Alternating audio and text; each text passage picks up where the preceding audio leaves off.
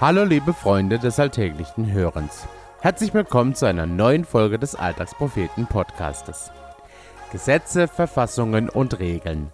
Solche Vorschriften haben wir Menschen uns selbst geschrieben, um unser Leben zu ordnen, Orientierung und Sicherheit zu bieten und gesellschaftliches Leben zu ermöglichen. Durch diese Vorschriften versuchen wir eine eigene Freiheit zu konstruieren, indem wir anstreben, die Gesetze, Verfassungen und Regeln bestmöglich zu erfüllen. Aber kann man sich seine eigene Freiheit selbst konstruieren oder gibt es nur einen Weg, richtige Freiheit zu bekommen? Lukas erzählt uns heute in seinem Beitrag, wie die Menschheit sich von der Freiheit befreite, wie und wo wir richtige Freiheit finden. Los geht's!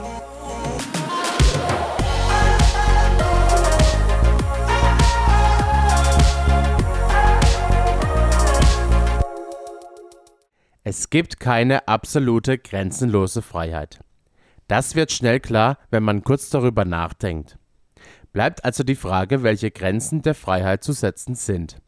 Dazu lohnt es sich, Larissas Beitrag zu lesen. Sie schreibt, dass Freiheit nicht auf Kosten oder zur Unfreiheit anderer ausgelebt werden sollte. Und um das zu gewährleisten, braucht es ein paar Regeln oder Gesetze. Aber welche? Und wer hat die Autorität, solche zu machen? Wer sagt, was richtig und was falsch ist. In dieser Frage nach dem Wer gibt es verschiedene Modelle. Es könnte jemand sein, dessen Vater zuvor über richtig und falsch entschied. Oder eine Person, die von allen gewählt wurde. Es könnten auch immer die Reichsten sein. Oder die Ärmsten. Es könnte auch ein Tier sein. Oder ein Gott. Oder der Wind. Es gibt unzählige, mal bessere, mal schlechtere Modelle aber am Ende bestimmt immer irgendjemand, was richtig und falsch ist. Man kann dazu auch gut und böse sagen. In Europa hat die geschichtliche Entwicklung dazu geführt, dass der für autonom gehaltene Verstand der Menschen deren Freiheit begründet und zwischen gut und böse unterscheiden kann. Im 18. Jahrhundert dachte man sogar, dass man die Menschheit über drei bis vier Generationen so weit erziehen könne, dass sich das Gute gewissermaßen verselbstständigt so zum Beispiel der französische Aufklärer Jean-Jacques Rousseau. Das hat übrigens nicht geklappt.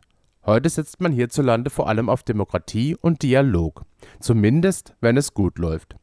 Und das ist sicherlich eine der besseren Lösungen. Irgendwie hat man sich mit der Unvermeidbarkeit menschlicher Bosheit abgefunden und versucht diese durch Gesetze, Erziehung, Moral usw. So im Zaum zu halten. Ich nenne das mal Freiheit durch Selbstregulation. Einen Gegenentwurf liefert die biblische Erzählung. Den Anfang finde ich besonders spannend.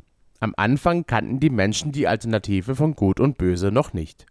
Mich würde zu sehr interessieren, wie sich das angefühlt haben muss. Es entzieht sich ein Stück weit unserer Vorstellung. Gott hatte alles sehr gut geschaffen, auch die Menschen. Sie hatten genug zu tun, einen Sinn und einen Auftrag. Und sie waren frei und lebten in umfassendem Frieden. Irgendwie gab es einfach keinen Anlass für Kategorien wie gut und böse. Gott kannte diese zwar, aber man brauchte sie wohl nicht. Aber dann gab es da diesen Baum. Wer davon aß, bekam Kenntnis über Gut und Böse. Gott wollte nicht, dass die Menschen davon essen.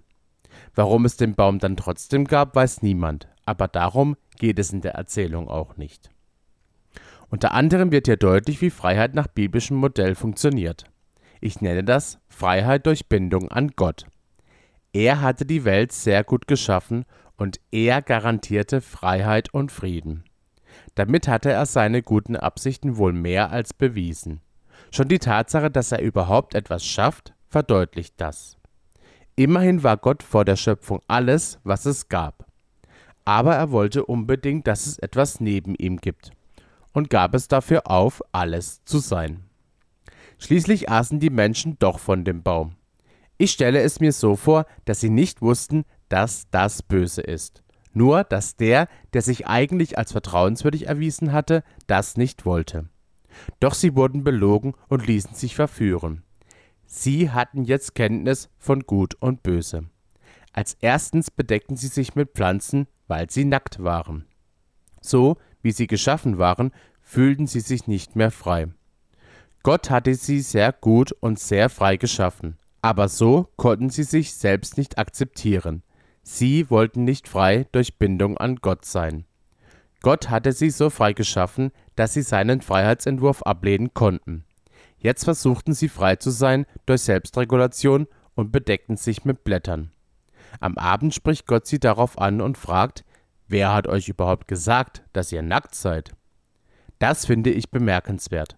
Gott kannte sie so nicht. Er hatte sie zur Freiheit geschaffen. Aber sie schätzen sich nun anders ein. Sie hatten ihre Freiheit durch Bindung an Gott verspielt. Die Konsequenzen waren verheerend. Stück für Stück ging alles in die Brüche, was mal schön, heil und ganz war. Der ganze Rest der Bibel erzählt die Geschichte, wie Gott versucht, durch unzählige Initiativen diesen Bruch zu reparieren. Dabei ist ihm eins der wichtigsten Anliegen, den Menschen ihre Freiheit zurückzugeben. Die erste richtige Begegnung mit seinem Volk Israel handelt davon, wie er sie aus der Sklaverei befreite. Er will sich an dieses Volk binden und ihnen Freiheit in dieser Verbindung schenken. Wie diese Verbindung konkret und praktisch gelebt werden kann, hält er sogar schriftlich fest. Doch schon als das Volk ein paar Tage auf die Rückkehr ihres Anführers Mose warten muss, bauen sie sich einen Gott aus Gold. Sie schaffen sich eine eigene Ordnung. Sie hoffen auf Freiheit durch Selbstregulierung. So nimmt die Erzählung ihren Lauf. Auf Gottes Initiative für Freiheit durch Bindung an ihn folgen Autonomiebestrebungen und Selbstregulation der Menschen. Irgendwann wird Gott in Jesus Mensch. Für mich ist das die schönste Botschaft der biblischen Erzählung. Eine engere Bindung an die Menschheit hätte es wohl nicht geben können. Zum bitteren Tod Jesu am Kreuz gibt es viele Deutungen. Aber eine krasserere Protestaktion auf die wiederholte Ablehnung der Menschen kann ich mir kaum vorstellen. Seine anschließende Auferstehung und Himmelfahrt bezeugte der Welt bis heute und in alle Ewigkeit, dass selbst der Tod die Freiheit durch Verbindung mit Gott nicht antasten kann. Aber damit nicht genug. Gott will noch näher sein. Er will mit einem Teil von sich, seinem Geist, in die Menschen hineinkommen, die sich auf seine Initiative einlassen.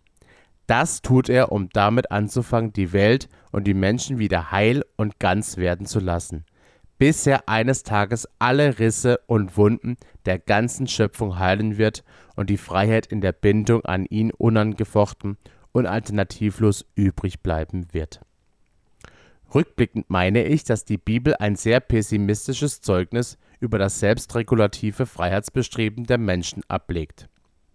Sie erzählt die Geschichte von unzähligen gescheiterten Befreiungsversuchen der Menschen und der einen Freiheit, die unantastbar ist, weil Gott sie ermöglicht. Aber macht euch am besten selbst ein Bild davon. Freiheit kann sich niemand nehmen. Man kann sie sich nicht konstruieren. Man hat sie oder man kann sie bekommen. Selbst auferlegte Gesetze, Verfassungen und Regeln können unser Leben ordnen, Orientierung und Sicherheit bieten, gesellschaftliches Leben und Freiheit bis zu einem gewissen Punkt ermöglichen. Aber sie können auch zusammenfallen wie ein Kartenhaus. Und dafür muss man nicht die Bibel aufschlagen. Es reicht ein Geschichtsbuch oder ein ehrlicher Blick in die eigene innerste Dunkelheit. Vollkommene Freiheit gibt es nur in Verbindung mit Gott durch Jesus Christus, im Geist Gottes. Eine Freiheit, die Gott uns zuspricht und bei der er die Grenze zwischen Gut und Böse verantwortet, bis er das Böse eines Tages endgültig besiegt. Das ist meine tiefste Überzeugung. Das war der Alltagspropheten Podcast. Wenn dir diese Folge gefallen hat, freuen wir uns, wenn du sie weiterempfiehlst. Du möchtest unsere Texte nicht nur mit deinen Ohren, sondern auch mit deinen Augen erleben? Dann schau auf unserem Blog www.alltagspropheten.de doch einfach mal vorbei.